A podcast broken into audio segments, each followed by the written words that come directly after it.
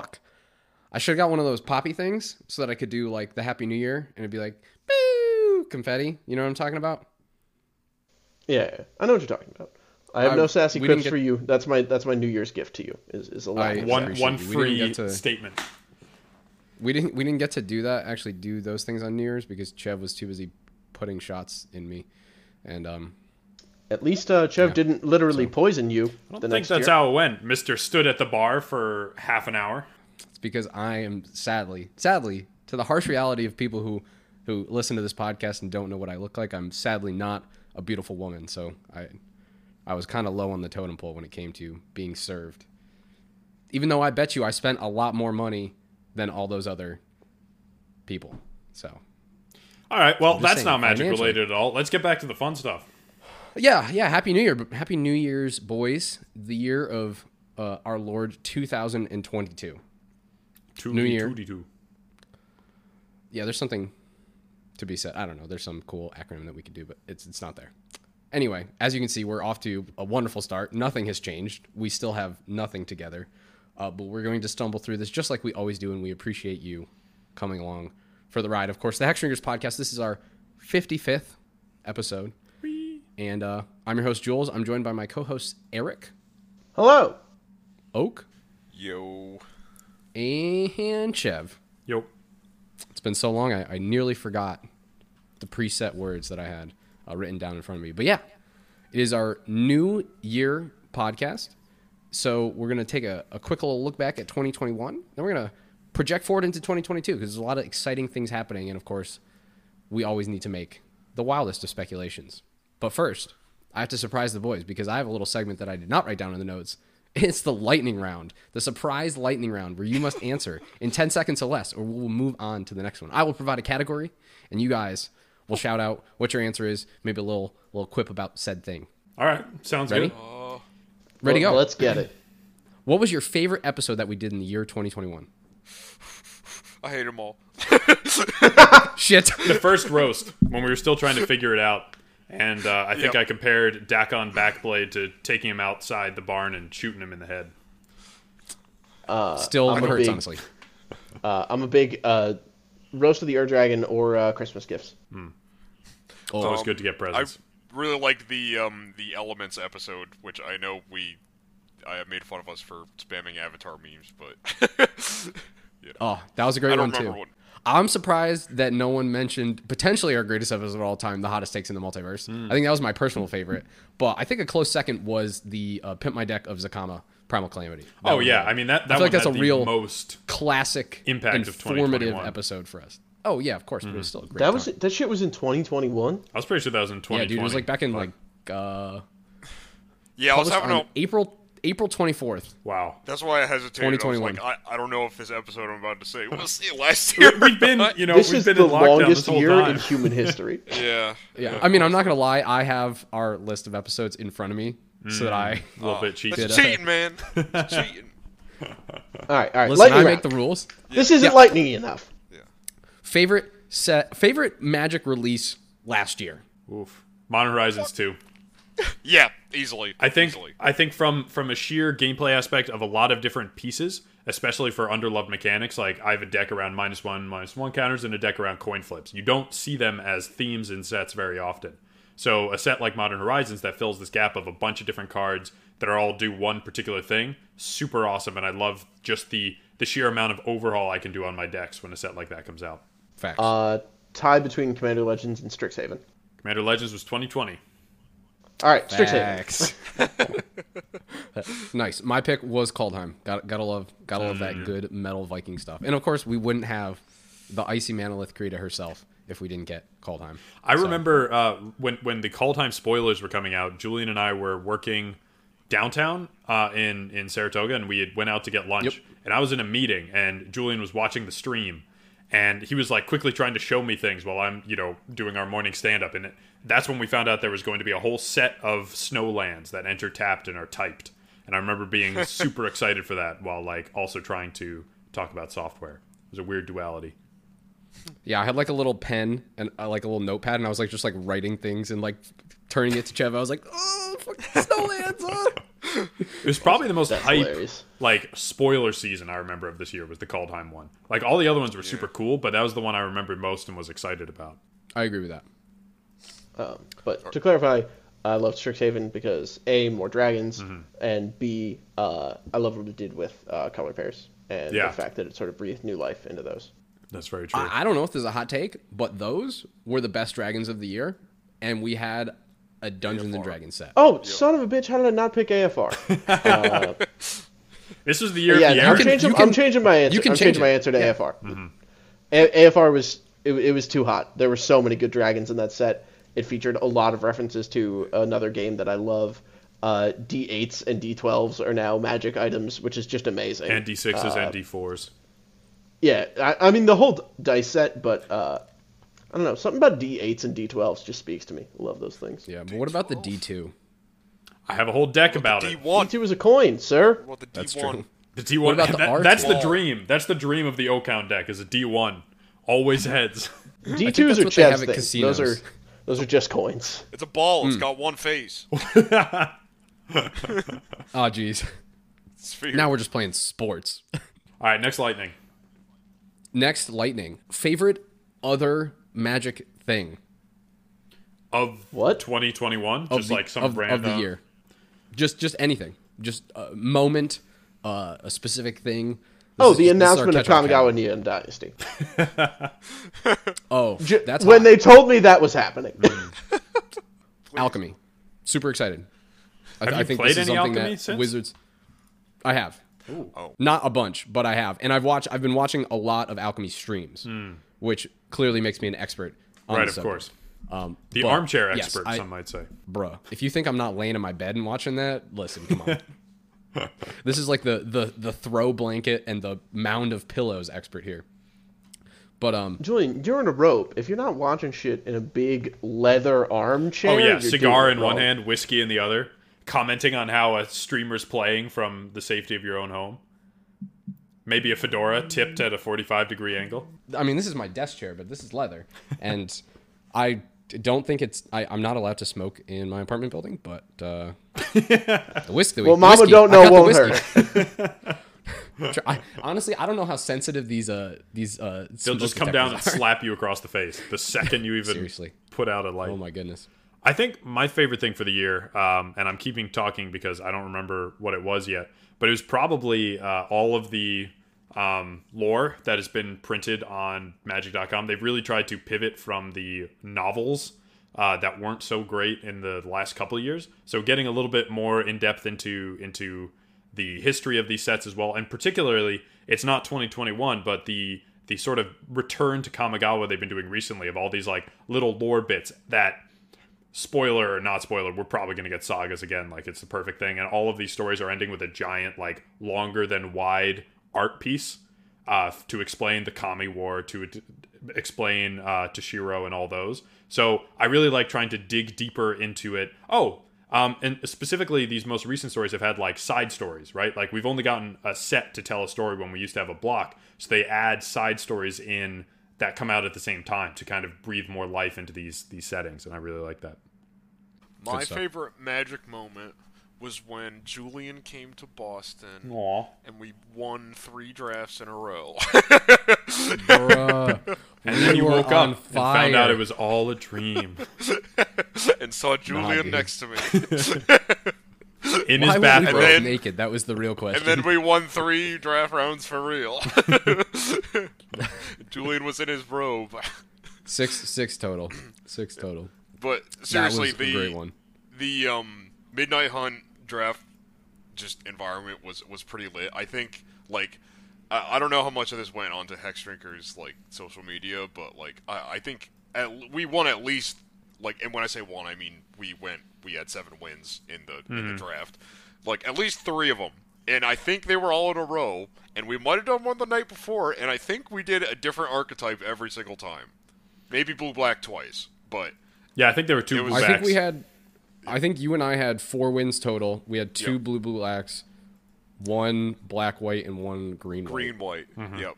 Yeah. Yeah, Which the green white was a surprise because we were just like just Throwing playing mid range and Yep. just hitting things. Yeah, that was good stuff. That was a good one. That We, was we did a social media post for that. We put them all in a, a single Instagram as like a series of greats, then had you guys on the end.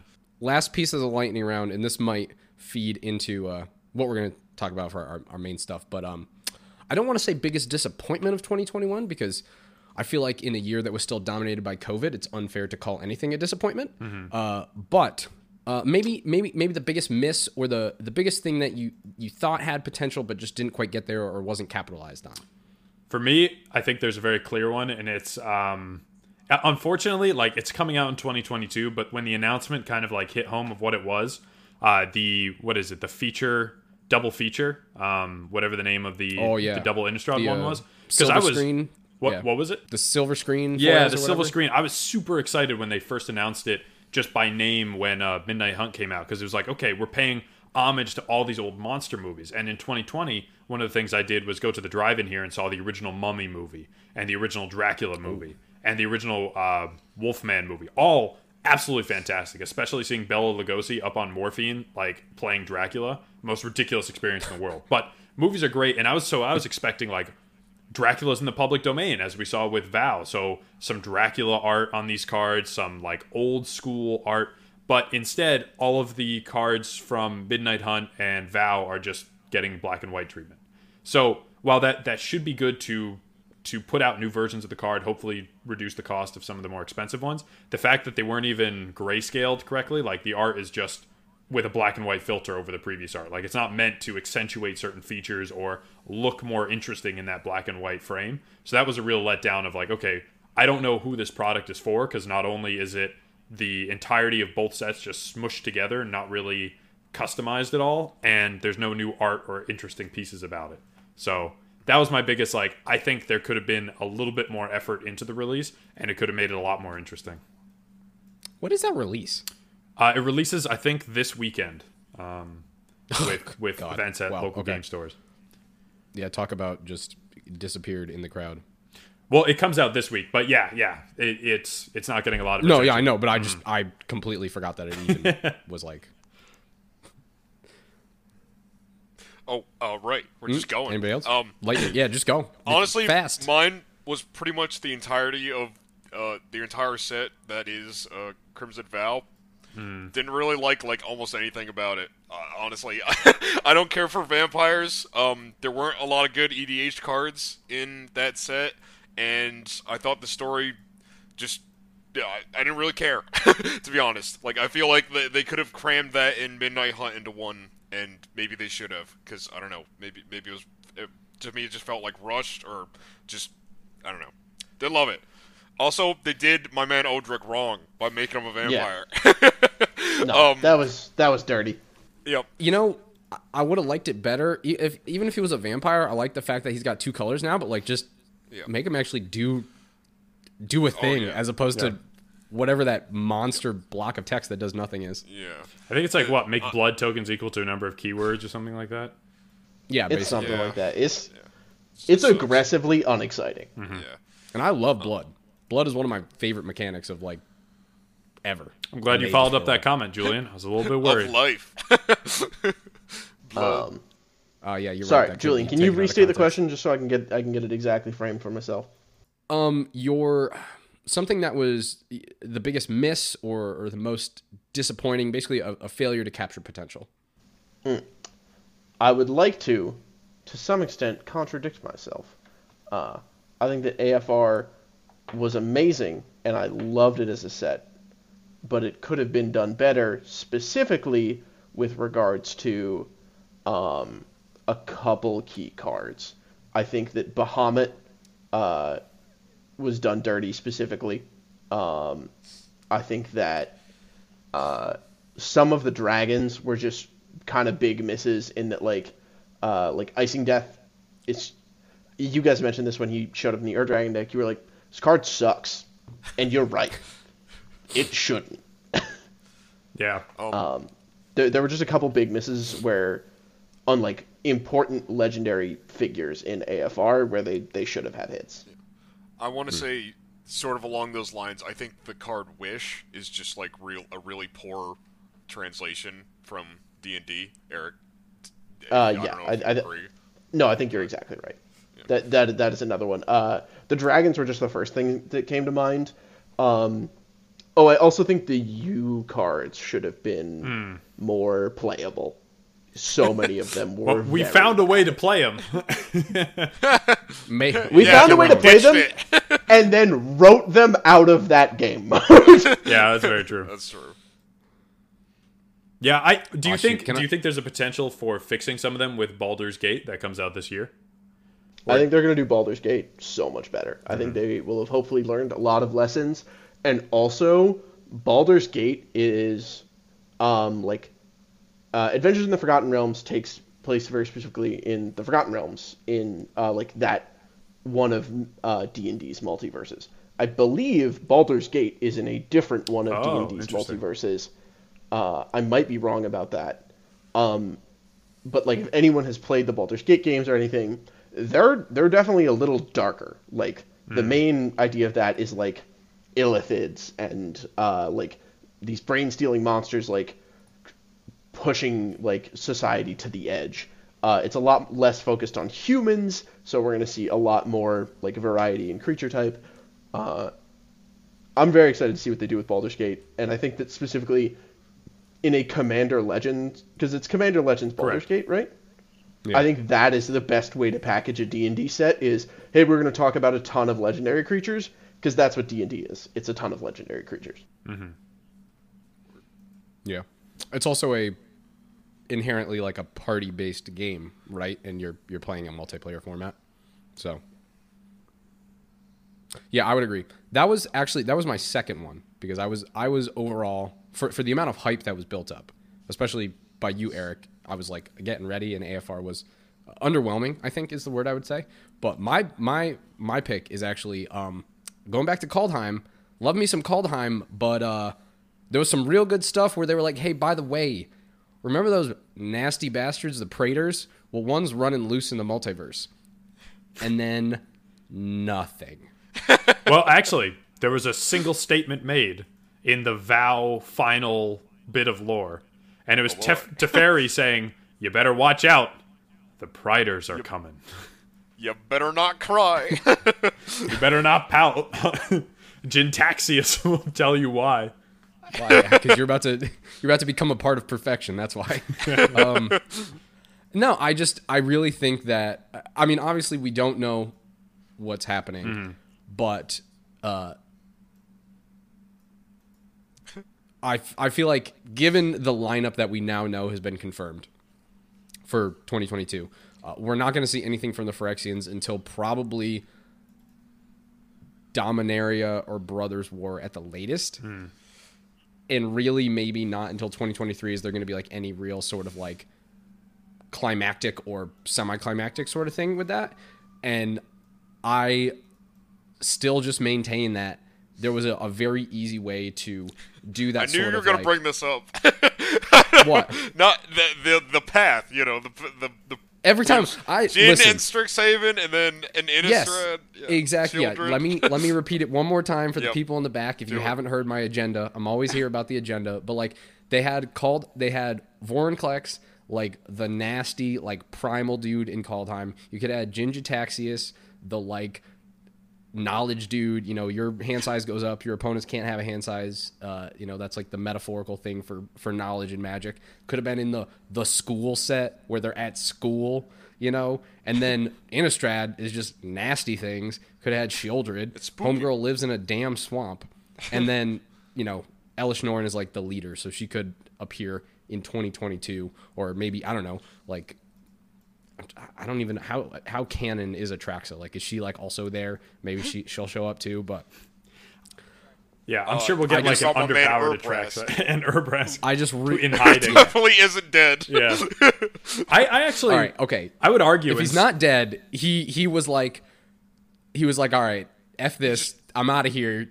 See you later. Like my man is my man is sipping a pina colada on a beach somewhere, and he's like, oh, thank God I got out of that because they were just a dysfunctional mess. I honestly say. I, I think I enjoy how there were no other Praetors because I think coming fresh off the Bolas saga and all that stuff, that went way too quickly. where there was like they had to do a cataclysm every set where it was Kaladesh and then the explosion of Kaladesh. Amonkhet, sh- shit going bad on Amonkhet. And so they had to like keep putting the story forward and then you that's how you get the Gatewatch, right? Where it's like a consistent story that needs the story beats that maintain throughout. So I'm okay with them taking a break and just putting in little bits for a while and then have the big bad revealed like several years later while each plane is allowed to kind of develop individually without needing characters to kind of build a coherent story. Because otherwise, if mean, you I don't have a coherent story, I don't think you could have each Praetor in one of these locations as like I spy. I think you could because I mean Vorinclex just happened to be there, but he was like doing his own. He was like a side Right. a side thing, but like you still had all the co- it's one card, right? And I feel like you easily could have like you st- start with Vorinclex and then like you kind of you see these things and it's not even that necessarily all of a sudden, you know, in you know, uh winter release for 2022 like where Neon Dynasty is now. It's not like all of a sudden okay, now all the Phyrexians assemble and we have a big war. But it's like you could have just had like I- like that little trickling of just here's a card, here's a card. Maybe there's not a card in this set, but there not a Praetor in this set, but there's like a card or two that reference the Phyrexians. That's just like oh, there's like Black Ichor, you know. Yeah, like the- if there was nasty somewhere, stuff. I would like it. But like the the idea of knowledge and Jin-Gitaxias on Strixhaven or whatever, like are, are they just hidden somehow? Like that how do you do felling kids meme that came out in the beginning of the set? Like how even though they're related with knowledge, given what we know about Strixhaven, the school itself is like building all these planeswalkers and they wouldn't notice like a giant weird robot person just wandering around. It, it would have been don't know. cool I'm if saying they had there's- done it. I think there's a way the to do s- it. it would have been cool, in my opinion, if they had done it in the same way that they did, um, or that they essentially revealed the history of the Eldrazi, where they were like, oh, they used to be worshipped as gods because people Hmm. didn't understand them. If it had been like, oh, like here's the, f- if it were a picture of like the founders wall, Yeah. like the founders of the school, Oh, yeah. and you were like, um, that's my boy Jin-Gitaxias That would just cool. Yeah. on the wall. Yep. And I, I think like there are ways to do it to be like the Praetors still exist. The Praetors exist outside of this like the story that we see them in because th- in theory these are like mythical like figures. Like these are incredibly powerful like figures. They should have a hand in more than just their own story, Yeah. it feels like. I would take a Jin got it, Joe. Cataxis community college. Jin-Gitaxias, Jin-Gitaxias is not at the college, but I mean, Strixhaven is a whole plane, right? He's he's either like out, like you know how Lorehold was like excavating stuff, and like there's like all this weird other archaeology. Yeah, there's that weird archaeological like stuff. He's either doing that, or or he is secretly pulling the strings behind Extus, and Extus is like rogue band of dropouts or whatever they were. I really didn't pay attention to The that the story. but- Mage Slayers kind of look like Phyrexian Rager. Do You you know what I'm Hmm. saying? Like kind of a little, a little bit. Better. yeah, they actually kind of do. Do. or at least It the would've newer been- printing. yeah. It would have Anyway, been cool sorry. to see like that as like just a card where it's like Jin-Gitaxias telling Extus like, "Hey, you should get up to some stuff." Yeah. And, and not even like directly, but a, a card where like you could infer that that's what happened. Yeah, like Dark Intimations was on Amonkhet, where it was like, Yeah, exactly. you know, uh, or I think that was Aether Revolt, even, where it's like, does something with Bolas Planeswalkers, but there wasn't going to be a Bolas Planeswalker for another year and a half. Yeah. Yeah. Yep. Anyway, that's it for the lightning round. Not so lightning now, but it was it was lightning in the beginning.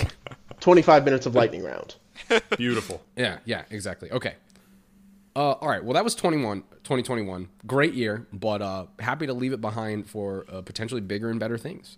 Um, speaking of which, there's a lot of stuff happening in the year 2022. We actually did a whole episode that kind of broke down the uh, giant release schedule that Wizards put out in uh, like beginning of fall, end of Yeah, yeah, I uh, think summer or something like that. So check that out. Um, if you don't know what's coming out. Um, but uh, let's let's look forward 2022. What are we most excited for? One or two things that you're most excited for, specifically in relation to Magic, because I don't want to hear about how you're going to like Florida for vacation or something. People don't really care about. What if I'm going to play Magic in Florida? I did that Okay. last year and I got yelled at when I shared that for my news. All right. Um, two things for me. First one's first one. we got another double master set coming out this year, and I'm just rubbing my hands together thinking about those those juicy reprints. We got all kinds of good stuff in the last one, um, but more importantly, a, a set actually that will be standard legal that I'm very excited for is the Brothers War set. Um, so, I mean, you guys already kind of know like I'm, I'm a big fan of Magic's like older lore. Very, uh, how many times have I said this in this? But like old Tolkien esque, you know, storytelling. Like Tolaria, awesome. Strixhaven, Yeah, we get it. You're a Garbage. nerd. um, so and, and, and yeah, my my nerdiness and my uh, uh, you know, sort of love for this old uh, magic lore increased a lot as I was doing research for Chev's Secret Santa deck. Um, I, I read a ton about the Thran and. I realized that there were barely any Thran cards, but Brothers War not the same time as the Thran, but pretty pretty much like um as far as Magic's history is detailed, the next like major um period of time that takes place after you know the fall of the Thran. So I'm hoping um at the very least we see like a couple Thran relics, maybe some like Thran tech, even if there's no like actual Thran people. Or maybe they're gonna have like Glacian's ghost come back or something, you know. Um, but Holy. yeah, uh, mostly I'm I'm just hope I'm just I, I'm in love with that old magic lore, and Brothers War is just gonna be a set chock full of that. I can already tell. Uh, Urza's Magic Jesus, and Mishra is, um, Magic Judas. yes. So Mishra has a cool bubble. I uh I, I have a That you question. do. yep.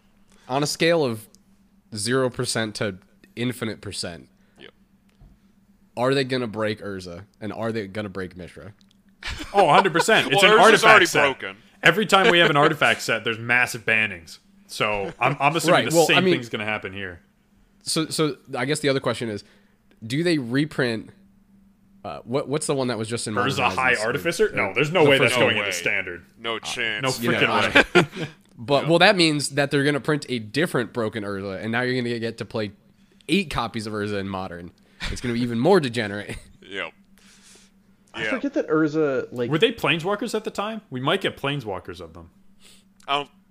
No, no. I No? remember this in the story. um, when Mishra died is when Urza became a planeswalker because Gotcha. something about like two stones, like the weak stone and the meek stone. No, that wasn't it. oh the, the weak Meek Stone and the Might Stone. Yeah, might stone. I, Yeah. I think like like he You sound like Pokemon things. And then they combined together, and then he became a, and then he died, and he came back as a planeswalker. Like Did you know that Yeah. those are Urza's eyes? His eyeballs are the Meek Stone and the Might oh, Stone. really? That's crazy. Yeah, I, I it's totally whack. didn't know that. That is Yup. whack. maybe we'll hey, maybe we'll get Academy Headmaster printed in uh, black border. Chev, what do you think? That Wait, would is be an funny. Is that like an wild. uncard? it's like plus X or it's plus one is use go to urzaplaneswalker.com and oh, it's this. use a random ability. AskUrza.com This and is- then like minus. I mean, we've got something similar in Alchemy, right? With the like the uh or or I guess Jumpstart 2021, whatever the online one was with Davriel that was like accept a term and a condition. Um, and then they were Oh, like yeah. list and stuff. Yeah, yeah, and then like they have Right. like the So maybe Urza's head will come XYZ to Alchemy spellbook. Brothers War since we're going to get supplemental Alchemy cards with every set now. Yeah. I wouldn't be surprised to see two copies of Urza or something like that. We've only got one Urza. set, so I, I wouldn't be surprised if we had a Mishra creature and an Urza Planeswalker, and it was kind of like you know, in that style. But yeah, I think I think those are they always got to do good. Mishra dirty. They're like, hey Mishra, we're finally gonna make you a card, but your brother's got a planeswalker. Suck it. I mean, He is a card. it's a lot. It's a lot easier, I think, to like print Yep. Urza as a planeswalker. Be like, Urza's an eight mana planeswalker. Yeah, he's busted, but he's an eight mana planeswalker. Live your life. Like, Mm-hmm. I expect we'll see like a Bolas level or like uh Ugin Bahamut, like the big dumb planeswalkers. Yeah. where you're like, I right. this is bad because it's too expensive. Yeah, I'm hyped for that, but I'm not hyped for all the goodies it's gonna give Chev's uh, Oscar deck. Oscar's going to be Grandmaster very of excited. Flowers. Right. This is why I hated Bahamut's printing in AFR. Is that Grandmaster of Flowers is a four mana card. This is this is the god of dragons, and he is a four mana human planeswalker. I hate it here. Yeah, I was very confused by that, and I kind of just I kind of just stopped trying to understand. It's super cool lore wise. I'm not going to explain it because you don't want me to, but you can edit it out. So fuck you. I'm going to explain it. Oh. Um, Go ahead. uh, Bahamut, uh, metallic dragons can show up in uh, humanoid forms if they so choose. So Grandmaster of Flowers is Bahamut's humanoid forms form. Uh, the uh, like golden birds that surround him, those are all ancient gold dragons that he has turned into birds. So, uh, if an old dude, if like a dude shows up surrounded by golden birds, and then someone fucks with him, they're going to very quickly discover that not only is he the most powerful dragon of all time, uh, he is surrounded by six of the other most powerful dragons of all time. He is a stone cold thug, and Bahamut deserves so much more respect than a four mana three three that is sometimes a seven seven. Or Yeah, four mana three yeah. Loyalty. It's bad. It's bad. I hate this card. Why did they not? I, I just like they printed Tiamat, like just and they've printed the Ur Dragon. Just make him like a like a WUBRG, like ten mana. You know, Uh, I don't think he should. He would, 10 I don't think it would be WUBRG, but I'm actually not going to get into this at this time because no one. th- th- There's no benefit to me describing what colors Bahamut should be. Um, Fair but enough. anyway, we'll, we'll do an after dark on what they should have done with Bahamut. I would I would love to do a a lore fail after dark Hell yeah, at some other point. At some other point. yeah. No, we'll, we'll sort this out, and we're just going to roast AFR. And if we wait until Baldur's Gate comes out, we'll get even more ammo. I'm sure. Perfect. Let's do that. Cannot wait. For, okay, For there is a cat. I, I Yes, yes. We got to keep going. We gotta keep going. there was Eric's camera just was like in the shadow realm for a few seconds, and I assumed that it was uh, Howl moving in front, but I, yeah, it is. Yes, it was. Chev's, what, what, what are you excited for, Chev? Sorry. For for 2022, I'm excited for two things. Um, one, we know nothing about except that the Eldrazi are going to be in it. That is Jumpstart 2022. They're bringing it back quarter four. And in the initial announcement, they said that they're going to try and get some new tribes. Eldrazi, of course, what I'm going to be hoping for is a legend that has colors or just one or two pieces of tech to make the tribe more worthwhile. So the Eldrazi deck is currently on hiatus. Uh, it will come back quarter four, regardless of what is in here. But I'm hoping there's something for for it in uh, in the Jumpstart set.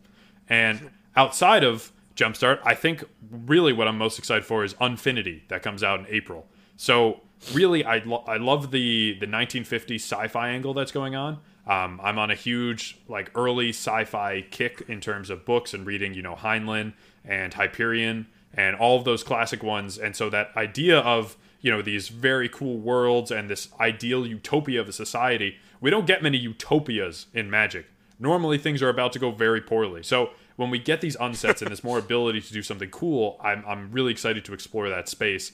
And I'm also interested to see, since we know that half of the set is going to be Black Border um, Legacy legal, to see what those cards are, how they affect gameplay, and how much they upset Julian with their flavor.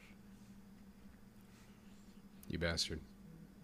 I can't wait Yeah, to just- equip a dirty hazmat suit to my creature and uh, just get through with poison damage. I'm just waiting for like the the game night the week or two after this set releases where Chev comes in and he just has a, a shit eating grin on his face, and I find out that he has placed 12 jumps or 12 uh, Unfinity cards in his decks. Well, who knows? They might make uncards legal again, uh, like they did last time when Unstable came out. Well, some of April. these are some of these are going to be black borders, so they will be legal. Yeah, but I mean, like they when Unstable came out, they made all uncards legal the entire summer until the fall set. I know, and I thought that was the dumbest shit of all time. I, I was gonna say I don't think they'll do that again because that was received so negatively, but I kind of hope they do. Oh, I really hope they do. Mostly because it'll be received so negatively by Julian, and that's what gives me joy in this world. A, I'll in part, I'm excited to piss off Julian, but B, I, I would love to do like uh to like go to Pandemonium and do like a draft of Unfinity. Oh, and yeah, it's gonna be super use fun. those cards. The undrafts are so good. Really quick pivot because uh, this is gonna be a lightning round for me as well. Um, coming out on Neon Dynasty, I'm I'm just excited about every single part of it. The lore's amazing so far. Um, the art has all been incredible. I know some people aren't a fan of some of it, but like, get off my dick. Uh, it's incredible. Um, the and then for similar reasons, but to a lesser extent, uh, Streets of New Capenna. I like it for similar reasons, but just not as much. It's been uh, sort of hyped up as a very thematic and very stylized set. Uh, it's going to be very like Rum Runners, very uh, like old crime, like gang bosses style art, and I, I really like that as a theme and really like that as an artistic style. I love when Magic takes tropes that we've seen before and sort of repurposes them. Uh, I loved Strixhaven as people were like, oh, this is just going to be Hogwarts, but then they did so much with it, and I thought it came out incredibly well. Um, and I'm excited for them to do the same with New Capenna. And then uh, I'm just excited to see all the sick commanders that come out next year. Yeah. Oh, there's gonna be there's gonna be some of those. Let me tell you. Uh, and, gonna be a uh, your first item is one of the reasons I'm excited. Yes. Uh, yeah. My my first thing that I'm very excited for is Commander Legends Baldur Gate, which I did not realize was releasing in the spring. I thought it was releasing in the end of the year, like the previous Commander Legends. So This is releasing just this spring? I don't think so. isn't that what? No. Yes, You it, it, it said is. It is quarter two. Quarter two. Oh, damn. I'm very excited. Is it is, is it actually? Yes, it's quarter two. I, That seems all right. insane I with looked- I- Unfinity coming I out. looked- I at the Chip, I roadmap. thought that you told me that, and then you just said you didn't know. So I don't. I was pretty sure it was quarter four. uh, I, get a I will quick, look up the roadmap again. Um, Let's get a quick because check. it was. Uh, I I remember distinctly. Uh, uh, Commander Collections Ball Baldur's Gate quarter two 2022. Oh, yeah. So That's- Unfinity is coming out April 1st because of course it is. Uh, but uh, God damn it. Baldur's Gate is also coming out of quarter two. Yeah. I mean, I guess last year they did Time Spiral plus something else, plus Strixhaven. There was a bunch of things like in, in Yeah. like a Our glut is just coming in April this year as opposed to June or whatever. Anyway, Commander Legends Baldur's Gate, a strictly commander focused set. Um, we played a bunch of the first one. Well, we played a whole box worth, I should say, but it was a ton of fun. We loved it. We've done, we've talked about it a bunch. We did multiple episodes on it, um, and there was just a ton of phenomenal cards that came out of that, both just as in cards you put in the 99 and also commanders or partners that you put in the command zone. So I think this is just going to be even better. Not one because it's going to have a lot of that good flavor, which I think they probably got a lot of the growing pains out with AFR. So I think they're going to crush it there. Um, and also Dungeons and Dragons just like, you know, even though a lot of the cards in that were not great for me, I still I loved all the flavor. The art particularly was Yeah. excellent in that set. So I think they're going to do that again. And also, um, I think that even though we didn't have much bad to say about Commander Legends in general, I think obviously this is just going to be even better because they have taken all that data, seen what worked, see what happened. So this is going to be um, probably even better from a drafting point, and also obviously is going to provide us. Uh, I would expect a ton of staples, um, or at least staple reprints um, for the Commander format, which is of course what we mostly look at. So super hyped for this. Super excited for us to get to draft. Um, probably at least a full box, maybe two, since it's coming out early in the year. Maybe maybe we'll get to draft it twice this year, which will be which will be very fun. So uh, Baldur's Gate, very hyped for that. Uh, second pick, I apparently this is this might be a controversial topic, but this is like the only not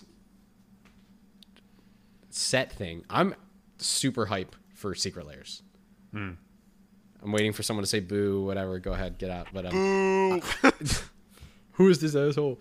Um, it's honestly, Secret Lairs have been like pretty much the only way that I've actually been buying Magic in the last year. Um, and one of the things that I've just been most excited about, just because I am a total slut for pimping out my deck and for just the absolutely phenomenal, uh, like various treatments, arts, foilings, whatever that they've been doing with all these Secret Lairs. And I know that like they've put out a lot and it's like you know quote unquote limited time offers and stuff except now they're like maybe doing some that run for the entire year that's a whole other conversation um, but Secret Lairs honestly have been even though they're the most disgusting capitalist money grab that I've seen from anything in a long time. Uh, I'm still perfectly happy to feed into it because these are just cards that I want to have in my collection. A lot of one, a lot of times they're printing good cards or, or staples or, or, things that you would want anyway, Yeah. and they're printing them in uh, a extremely excellent format. And honestly, also for for the finance bros out here, um, basically all of the cards that are put out in the secret layer format are just going up. They're in high demand. There's been a few cards that I've tried to, uh, I either missed the drop or whatever, and I've tried to purchase on the secondary market, and it's like a, a noticeable markup from if I had just got the actual thing. So I'm excited to see what they continue to do with Secret Lairs. Um, I, I really don't think that there's going to be a creative uh, ceiling anytime soon for that. And also, this is just once again another way to get reprints out um, for things. So I'm excited to see what they do for Secret Lairs in 2022.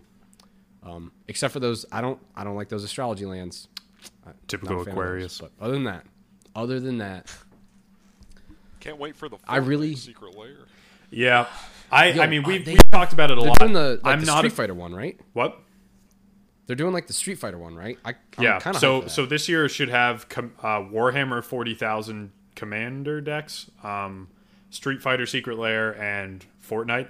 I I mean I've made my opinions clear on Universes Beyond, but I do think that as a whole, Secret Lairs are good in the sense where it gives people a place to park money, and hopefully it means like we stop getting as much craziness in the sets. Like I know it's probably both uh, forever now, but I like the idea of yeah, if you want like these crazy versions of cards, you can buy them, but the lack of them being functionally unique is uh, what always appealed to me about the product.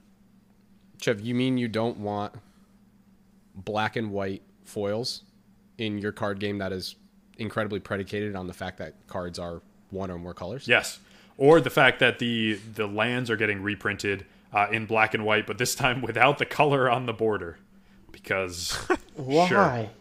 well, th- So you mean I have to be their able to new read treatment the fact that that says planes? when it looks just like anything else? Yeah, but yeah. those are all good things. What are our top predictions for 2022? Uh, I'll start because this is going to be super quick. Um, I uh, don't know if other people saw this. Uh, the CEO of Wizards has or was promoted into the CEO position for Hasbro. So I expect that the push for MTG to be a cash cow for the Hasbro Corporation will continue. However, I think it will be more reasonable and more like level-headed. I think it'll be better handled Yeah. because I, I I don't doubt that this uh, I forget his name, the man who was promoted. I, I don't doubt that he knows there's more money to be made from Magic, but I expect that He'll know more about how to get it.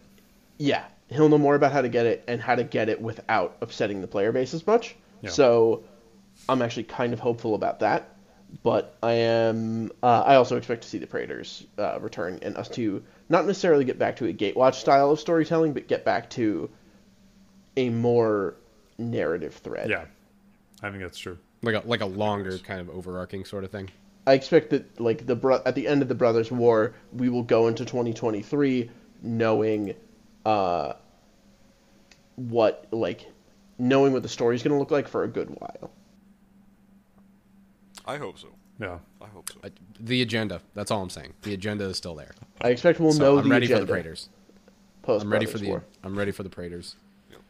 So I've got. I've got two. I've got um something that Oakley mentioned with Double Masters 2022, which uh, I'm I'm excited for card prices to continue to drop. This has seemed like it's been a really big push from Wizards, and it makes sense from the Wizards aspect because they don't get any money from secondary market cards. So the more cards they can print that are good in packs, the more likely people are going to buy these packs.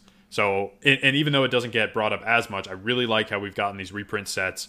Um, I'm expecting more product glut to kind of bring this out, and you know, to a certain extent, cards that are quote unquote reserve list cards, but with something that makes them slightly worse. But we still get those things to hopefully drive the price down of those effects. So I'm expecting to see a lot of that.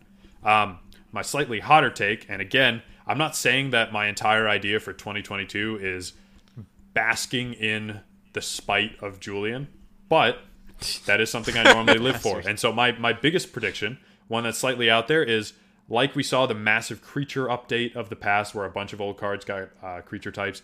Like we saw the giant dinosaur update, where a bunch of things got dinosaurs. I'm expecting a massive retro black framing of previous uncards. So take a bunch of the silver border cards and they will become black border as either reprinted through Unfinity or through like a big message where it's like, listen, these cards are legal because they don't break the game at all. So to kind of give an example of that, there are a lot of uncards like that have denim walk, right? Where we're, we're not saying that is going to become legal anytime soon, where it can attack someone who has is wearing denim unblocked. But I put together a collection of silver border cards. Um, one of the big things, of course, from Unstable was dice rolling. Well, now rolling d6s is black border. So a card like um, Crazy Cow, a four mana 3 3, with during your upkeep, roll a six sided die on a one, sacrifice Crazy Cow, and it deals three damage to each creature and player. That's completely legal. So as we're getting to a point where Commander is the, the format that everyone is playing, that the casual idea, I can see them trying to make as many of these cards black border and accessible and reusable as possible. Um, Goblin Bookie is another one, a 1 1 for 1. Tap a red in it, reflip any coin or re-roll any die. We kind of have that with Krark's Thumb, where you can kind of like flip something instead. And they, they range from, you know, a creature that just has a slightly funny text, which is perfect for getting black border, like the amateur auteurs from Unstable that are just sacrifice, destroy, and enchantment, but they all are kind of meta references. And then even things like Crow Storm that creates Storm Crows with Storm. Um, or or multiplayer cards like Organ Harvest, which is a one mana black. You and your teammates may sacrifice any number of creatures. For each creature sacrificed in this way, add two black to your mana pool. That's just a Battlebond card. Um, or checks and balances, three mana. Whenever any spell is played, counter that spell. If each player, other than the caster and his or her teammates, agrees to choose and discard a card, those players must discard those cards after agreeing checks and balances may be played only in a game with three or more players. Like that's something too that while a little bit out there, like that's probably the limit you could do, is still able to be put into what we now know as a black border. So I'm thinking a lot of these can be made into a way that we can play them in the game, since we already have a black border spoiler from Unstable, uh, Slice in Half, and that's kill a creature, make two copies of it that are half the size, clearly like a circus aspect. So like it's it's clear that you know black border can be stupid and silly uh, especially when coming from Unfinity. So I'm thinking a lot of the old cards that are just stupid and silly, but now have recognized mechanics, could be coming to a table near you. Um, and I, I want to sort of jump on this really quickly. Uh, one of my favorite quotes, I, I, think it is from Mark Rosewater, is uh, today's silver border is tomorrow's black border, mm-hmm. specifically in reference to cards like the cheese stands alone, um, eventually becoming Barren Glory. This has always sort of been the pipeline, and so the fact that they're accelerating it now, I think, should not be nearly as perturbing as it is for the Julians of the world. Like, this is, this is the natural course of events. They're just doing it a little faster. I, I really wouldn't get that concerned. Timmy, Power Gamer, just four mana, put a creature card from your hand onto the battlefield. Elvish Piper. Yeah. Urza Academy yeah. Headmaster. Let's go. Alchemy. Yeah, yeah. Oh, if yeah, Unfinity say, gets an Alchemy release, that would be bananas. That's that would be the only man. thing I would play for Alchemy is uncards that are just insane. Yep. I has there been any word on like? I feel like they they easily could do Unfinity draft on Arena. It would I mean, depend they if they want to put the resources draft. to build the cards, right? Like, what is the current resource for engineering for building out these sets? now that they're doing all sets and uh, alchemy like things for each. It would just depend if they want to do it because so far they haven't done any um, supplemental sets on the, the platform yet. Well, they did Jumpstart. Right, but that's in. Yeah, yeah. Besides Jumpstart, but not like Double Masters, not like any of these other things. Yeah, I mean, I don't know. We'll see, but they do cube. They do cube, right? Oh yeah, yeah, yeah. But that's that's that's cards that are already on. It was historic cube. Oh, bummer. Okay. Yeah, it's it's like arena cube. It's not it's not vintage cube. Mm-hmm. No, it's yeah. That's a hot take, Chev. I um. I like the spice. I don't know if I can get behind it, but I appreciate the spice. I appreciate the dream. I, I can respect a brother who dreams. So mine is sort of along the lines that uh, Eric was mentioning before. Um, uh, last year we had a fair bit of PR drama from Wizards, and you know, again, hopefully uh, this year, the the Wizard CEO being the Hasbro CEO uh, will change things up a bit. Maybe some of them will, you know, allow the company to act a bit more professionally in the interest of their bottom line. Um, it wasn't too bad or anything, but obviously I- I'm predicting a little more PR drama. Um, yeah, I feel like you can't go without it. Uh, just two, the two big ones from last year I remember are the Rivals League uh, prize money scandal, where a tournament, a tournament's like prize money pool was basically like chopped to a fraction, and then the players were charged appearance fees, I believe. So Yeah. um, the cutting of competitive uh, magic. that that that was lovely, and um, of course, you know, I'm not on Twitter, but I heard about Aaron Forsythe deleting his Twitter over some like Twitter argument for a while, and it's just like, come on, guys, you can do better. But I'm not expecting him to do better. I think there'll definitely be some growing pains still because like it, it's it's been accelerating much more fastly. I put myself in a weird statement where I had to make up a word, but like they've been growing at an exponential rate most recently, and, and I think that's what's caused the problems, especially like the shift away from competitive and standard and all these other things that you know I de- uh, defined Magic just five years ago. Right. Yeah, and uh, I forget when this statement was made, but it was definitely pre-pandemic. Hasbro gave the declarative order to uh, Wizards of the Coast: you need to double your income in five years. Yeah, And so throughout this pandemic, I think they have still been trying to hit that mark. And so, like Chev said, this has been a truly aggressive growth cycle. yeah. Not gonna lie though, I mean, well, people can think what they want, but Wizards been killing it the last two years. Like they've been making Money-wise, or- continuously more and more money. Yeah, than more and more money. There's been more good and more bad, which I think is Yeah. what you're going to get whenever you grow. Oh yeah, no, just yeah, more. it- yeah. Yeah. Just more, There's certainly More. a little bit of this, a little bit of that, but uh, more. more. yeah, exactly. Well, one of my one of my uh, predictions actually comes out of that, and it's uh, Chevy. You're talking about how some some growing pains. Uh, Oak, you said it too with with organized play, and uh, I think actually Alchemy is going to become the default competitive format that Wizards supports. Um, we, I mean, clearly we are, you know, still in slash emerging from a pandemic, so there has not really been tournaments. Uh, you know, uh, Wizards kind of has stopped doing the the pro tour and stuff. Uh, GPs basically don't really exist. Channel Fireball was doing those for a bit, but those don't really exist. Um, and just recently, it's looking like basically SCG is not going to be doing uh, their tour events either. So there's no really major um, tournaments other than like the few that Wizards hosts each year, which have come with their own issues. Uh, we'll say I'm not going to get into that, but um, I think really since everything has been on Arena recently, and there's not like tournaments that people are traveling to or grinding for, you know, uh, I think that this is really the perfect time. Um, if Wizards wants to capitalize, and we now see that Hasbro, uh, the new Hasbro president, is was the Wizards president, so he probably has seen that. I think he was the Wizards president for like four or five years, so he's been here with this whole arena boom and kind of Yeah. um, metamorphosis. Um, I think that this is the time for Wizards to really lean into their desire to be an esport, the the fact that we're in the 21st century and you can, you know, play games uh, digitally, um, you know, fix things on the fly. Obviously, the last few years have been tumultuous in standard in terms of banning. Uh, honestly, standard is still not exactly broken, but it's not exciting and it's not really uh, drawing the crowds that it needs to. So I think the the inherent bonuses of alchemy in that there's Right. You know, theoretically day to day balancing and kind of Wizards can do whatever they need to make it an exciting format, which is the, the biggest thing in terms of draw getting people to play and drawing those those Twitch viewers in. Really, um, I think that making alchemy basically the new standard uh, would be probably a very smart move. Um, I have not played standard in months. I've played some alchemy. Um, I don't really know anyone who's playing standard currently. Uh, even a lot of streamers are playing alchemy because there's just more fun to be had. There's more interesting things to happen there, and there's also also more potential for uh, beneficial change and growth.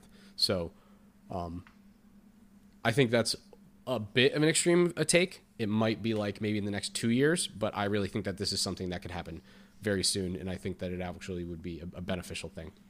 I think the fact that Uh, they're second- dedicating card releases every set now kind of like puts it in that direction too, because they've said there'll be an alchemy supplement to every major set release, so four a year.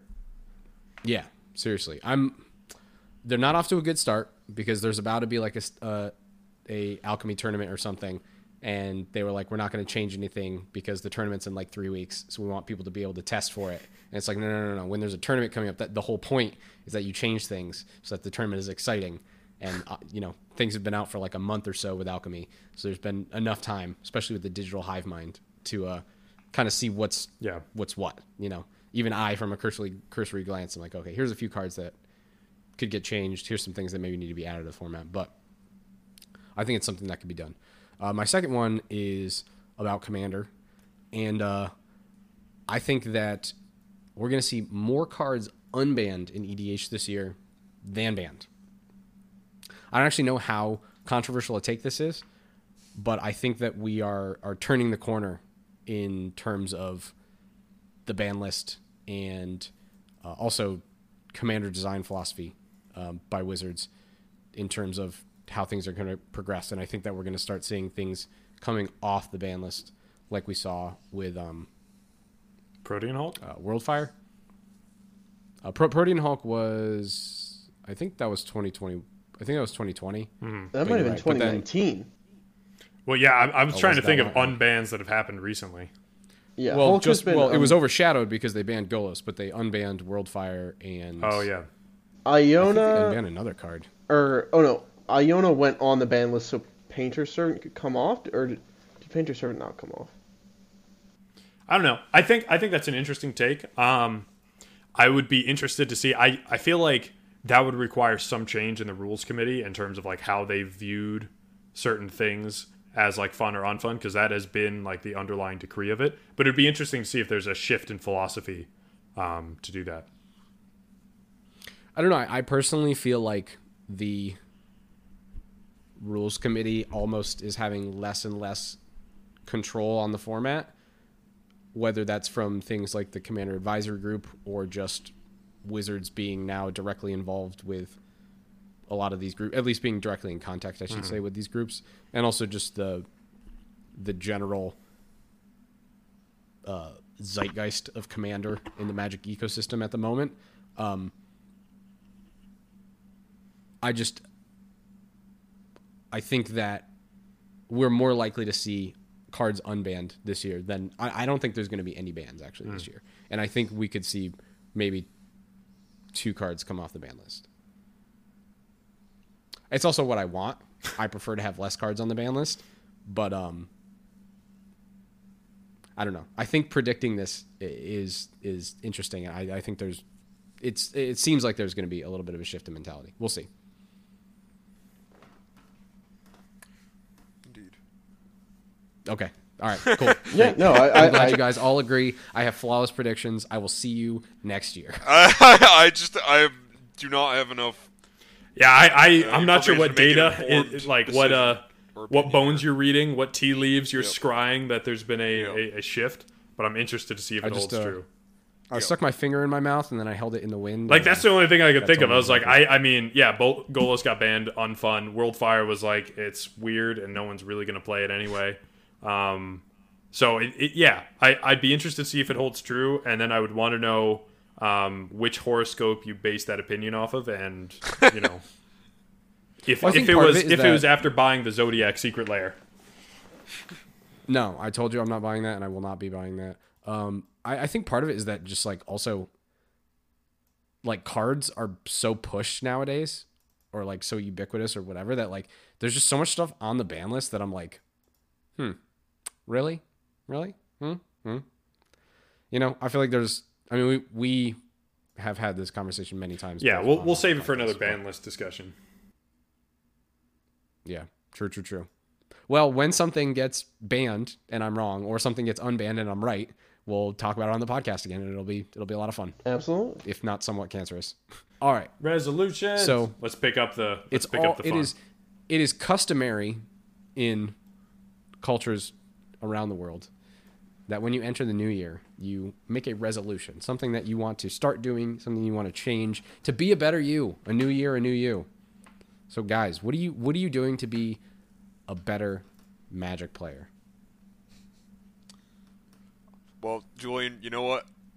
I think I'm going to be doing something to make me a worse Magic player this year. Unfortunately, uh, I'm going to be playing less red.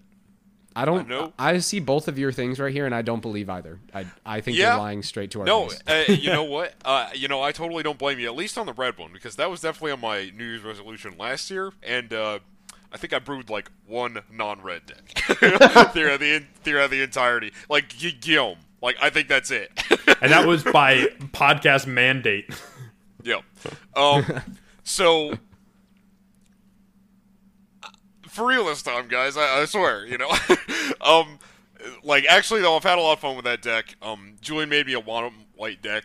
Uh, I think it's part of an article series partway through the year, and I played that a few times. and I had a great time with it. Eric's Secret Santa. I, I'm really glad that was out of my comfort zone.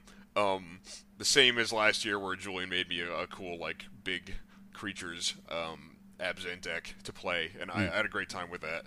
Um, I just you know I got to get motivated to do it myself, uh, but I do want to break out of that comfort zone. Uh, another thing I need to get motivated for is keeping my paper decks up to date because damn, I don't think I updated them up at all in the entirety of 2021. At least not from a like you know mass card order or something. Like I probably put some stuff I got in packs in, in some decks, but um, I don't think I deliberately ordered anything and put it in a deck, a paper deck in 2021. And man, when we had the um, you know Hexdrinkers Olympics 20 uh, 2021, the Winter Olympics, excuse me, um, and I and I showed up with all my old decks, I was like, man, I suck. but then I won, so fuck you. um. Anyways, uh, I've got a ton of decks. I need to make a new deck. Uh, I've brewed so many like interesting ones. We played online a bunch uh, this year. Um, there's going to be a new one in addition to the updates, and on top of all that, I, I can't even use like money as a uh, you know as an excuse, like uh, because I got this big pile of cards sitting like right behind me. No, actually, I moved them. Um, that me and Julian sifted through when when Julian came up to Boston one of these times that are just all like valuable cards that it's gonna like for a huge sell list. So I, I could fund my new Magic Ventures with my old ones, and uh, really there's just no excuse besides laziness and uh, so that I got I got to change that. I got to change that. Well, I got to tell you one thing, Oak. Yeah. If you want to get those new cards that you need and you want to help support the Hexdrinkers podcast, you can click that affiliate link. TCGplayer, boy. New year, new sponsorship, same shameless plug. I forgot to talk about it in the beginning. But TCGplayer, great marketplace for magic product of all kind. But I know y'all are buying singles. I know y'all got EDH decks you want to brew. Click on the link below. Gives a little kickback to the show. Helps support us. Thank you very much. Carry on. Yeah, I'll be clicking that. I'll be clicking that, no doubt. But Hell that, that, that that pretty much sums it up for me. Yeah. How about how about you, Julian? Oh, I was actually, to know I'm going to jump in front of Julian here because my topic goes directly into yours. Um, so there's a specific reason. I, as Oh, I I've- understand. As I've covered, you know, I will just interrupt Julian for whatever reason, but this time there is one. So let the court You state. know? Anyway, I'm actually gonna I'm gonna interrupt I'm gonna interrupt Jeff. Fuck Jeff. uh, Um, the stack. because Uh, I think I have another counter. my my goals are so similar to Oakley's. I feel like I have to jump in, which is I want to clean up and categorize my collection. Uh, the gang will testify. I am holding up the pile of cards that I have formulated for a sell order. Uh, these are literally like in a cart to be sold. Um, and then I want to bring everything on paper and uh, online into line. Uh, I've got the fun dragon deck and the competitive dragon deck now. I've got the green legends deck, and I just want to get all that sorted out on paper and online, so that it's all in. So it's all just what I want it to In be. line. And then uh, it, it's really just a year of spring cleaning for me. Yeah. So now that now that Eric is Amen. resolved, Uh, I'm I'm on the stack now, and so the two things I want to focus on that are really Hexdrinkers related. The first one kind of goes into how I want to kind of like more content I want to add to the site, but also uh, what I want to do kind of personally is that that idea of like magic sustainability and not not really meaning from the environmental side although i do really like how wizards has tried to really cut back on packaging for commander decks uh, for Secret Lairs and all that kind of stuff. But more you know you have a sell list of cards. You make sure you sell those cards before you buy more cards. And so the overall like impact and cost on you to develop new cards to buy things is minimal which you know is is going to be slightly against the the magic business interests or whatever but as an individual like it's much better to sell all your stuff and then use that to fund new ideas and new ventures than have to put in new capital every time. So i kind of want to do a little bit of that for the site. I too uh, i actually you know since i'm slightly better than eric right before this podcast i put in two sell orders completely and now i have seven days to uh, actually, you know, put them in the mail. One is a stack of 100 cards, and another one is a stack of 85 that I was pulling through my binders, and that are going to kind of hopefully fund everything I need for Magic in 2022 in terms of singles. Um, so why is it that you didn't do just one sell order of 100? I was a little bit worried about finding a container that could fit each individual one. I'm going to see if I can mail both sale packages with the order number in an individual envelope uh, so the the cost of shipping would just be the same for both. But since it normally, at least through Card Kingdom, they say like you know put them in a container so they don't move around, whatever. I was like, I know I can get a plastic box from my local game store that can fit a hundred, but I wasn't sure about more than that. So I was like, all right, I'll hmm. just get two plastic boxes. So it was really more of like a self understanding. And then also, I thought I'd be done after 100, and then I realized I had 85 more. Anyway, so the idea of kind of using this like cyclical um, idea, Golgari mentality of kind of using what you've used before to fund new ideas and kind of keep that going. Build more budget decks because, of course, you sell all your stuff. Maybe that gets you one normal commander deck, or like I've had a lot of fun with my Hamza deck um, for thirty dollars and other like lower cost ventures. Um, and then the other thing I kind of want to do that feeds into that with this group, with the the play group, is have more levels of decks. Like we, for a long time, we would build decks and then they would slowly be brought up to standard uh, for the meta, and usually around eights. We'll say like everyone says eights, but yeah, the same thing. Sometimes we'd get precons and that would kind of reset it for a little bit while we played with those, but we haven't in years. So just having more of a range and understanding uh, from a play group aspect of like this deck is good or this deck is not, and then we play four not so good decks that are maybe less efficient but allow you to play more interesting and different cards that wouldn't be at the you know the Maelstrom, the um, the Tat, the uh, Dragon deck level, and then we can kind of take it back a step as well.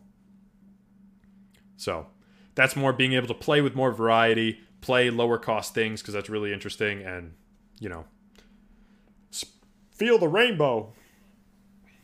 All right, well, Chubb, Taste you know what? Taste you and I might have some. You and I might have some differences then in the year 2022 because uh, one of my things is I want to win more. I want I want to I want to win some more games, and that means I'm going to be brewing more competitively. Uh, I think 2021, I I leaned into I sort of leaned into some of that, like you're saying, Chev. There was some some less powerful commanders that I wanted to work around. I also was like, ah, I'm just I don't really want to spend as much money I'm buying all these Secret Lairs. Let me just uh you know let me just play some cheaper decks. You know, I I built a couple like fifty dollar decks, but uh I'm back in the saddle. I want to win more, and I think part of this is is uh, very much fueled by uh, us recently playing a lot of uh, PDH, specifically CPDH. Um, shout out to a lot of the great commanders, uh, a lot of the great PDH uh, content creators on Twitter um, that have kind of fueled this this fire under me. But I just wanna I want to play the best cards. I want to play the efficient cards, uh, and I just want to go fast and I want to win games. So I think part of that is, um, unfortunately, going against Chev's motto of playing less niche, underrated cards and stuff, uh, but just playing really good stuff. And also, I think uh, this is a good chance for me to lean into archetypes that I don't normally uh, mess around with, um, combo.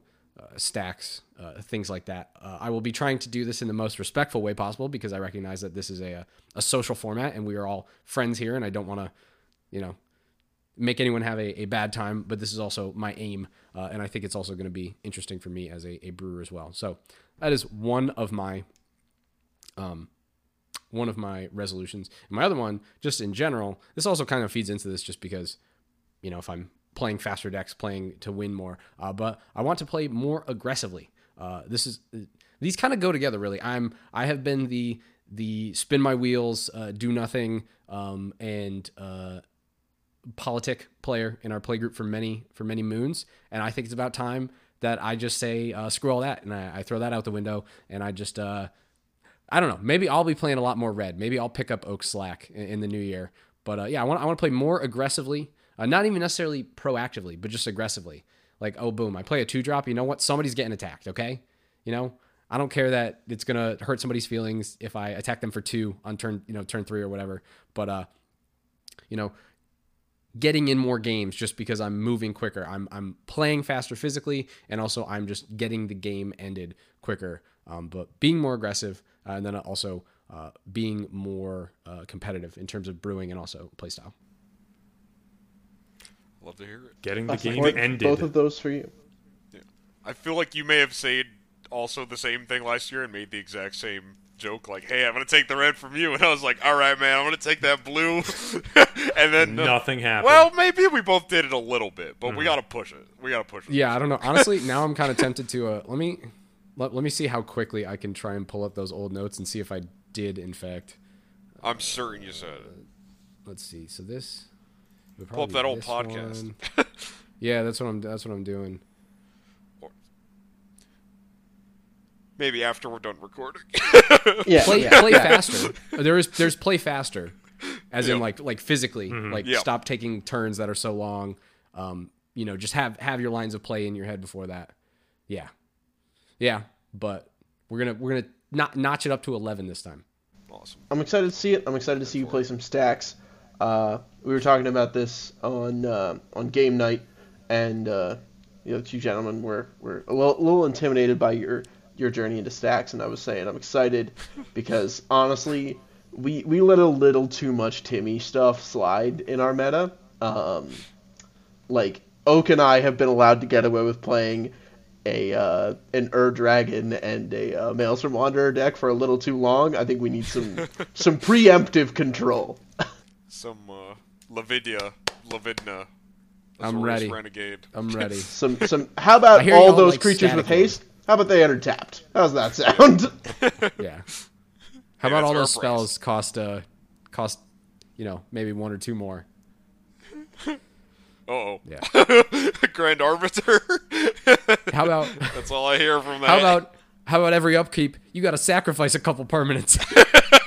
All I can think of is that one time that Eric played the uh, the Kamigawa card that's like artifacts have tap one at your upkeep, otherwise like sacrifice it or something. And he played it, and all three of us were like, "Well, that's got to die immediately." And then Eric has to die for his insolence for bringing such a stupid card to this meta. I love that oh, card. I'm I'm very excited to see the same thing happen to Julian as he plays. Um, what's Thalia? Is that the one from Innistrad who makes like non-creature spells, Yeah. cost one more, and then just gets smacked across the face and thrown out? Or- of the Oh no, I, I fully expect to be smite down for my my insolence. Yeah, I'm I'm ready for it. Um, I want to see Julian play that one portal. What was it called? Corrosive Portal or something? Yeah, yeah. yes, yes. oh man, so now you see you, the thing is though, if I'm gonna play that, it's eight mana. So clearly I got to play Oh. Mana Crypt, Mana Vault, Grim Monolith, Basalt Monolith, uh, Sol Ring, and all that, so that I can play it on a on a reasonable time. See, and It's now you're just gonna get smacked and turn. thrown out the thrown out the place. It, it is not Corrosive Portal, by the way. I don't remember what which portal it was, but it's also Oh, not um, Belby's portal. yeah, or Possessed Erratic Portal. Portal. Possessed Portal. Possessed Portal. There you go. Yep. There The you PP. Right. All right. We're Yeah, ready somebody- for Julian to whip his PP out and every So, magic yeah, so game. Oh somebody no. put me in timeout. All right, that was, uh, bad. Click We've on the evolved. affiliate link. Buy cards from us. Well, not from us, but from TCGplayer through us. Uh, it means the world to us that we got the link, and it'll mean even more if people use it. Um, legitimately, it changes nothing about the way you buy cards. TCGplayer is already one of the cheapest way to buy cards. It lets you shop around as you're shopping. It's an incredible service and is where I've bought cards from for a long time. Um, so clicking the affiliate link is going to be uh, a pretty big deal for us. Now that we've got it, um, let's prove that we're worth it. Ew.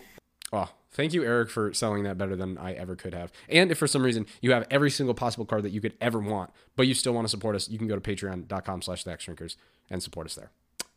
Thanks.